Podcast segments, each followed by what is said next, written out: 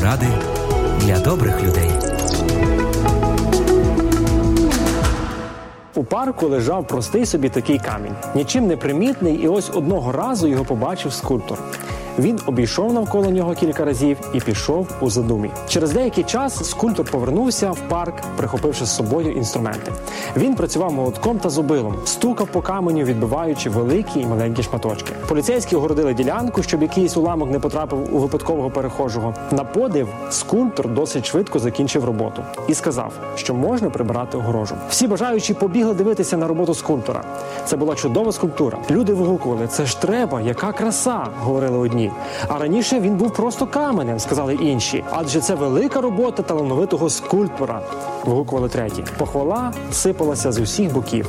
А скульптор скромно сказав: Що ви? Я не зробив нічого особливого. Ця скульптура завжди була в цьому камені. Ви хіба не бачили? Я просто прибрав зайве. Дозвольте Богові сьогодні прибрати зайве з вашого характеру.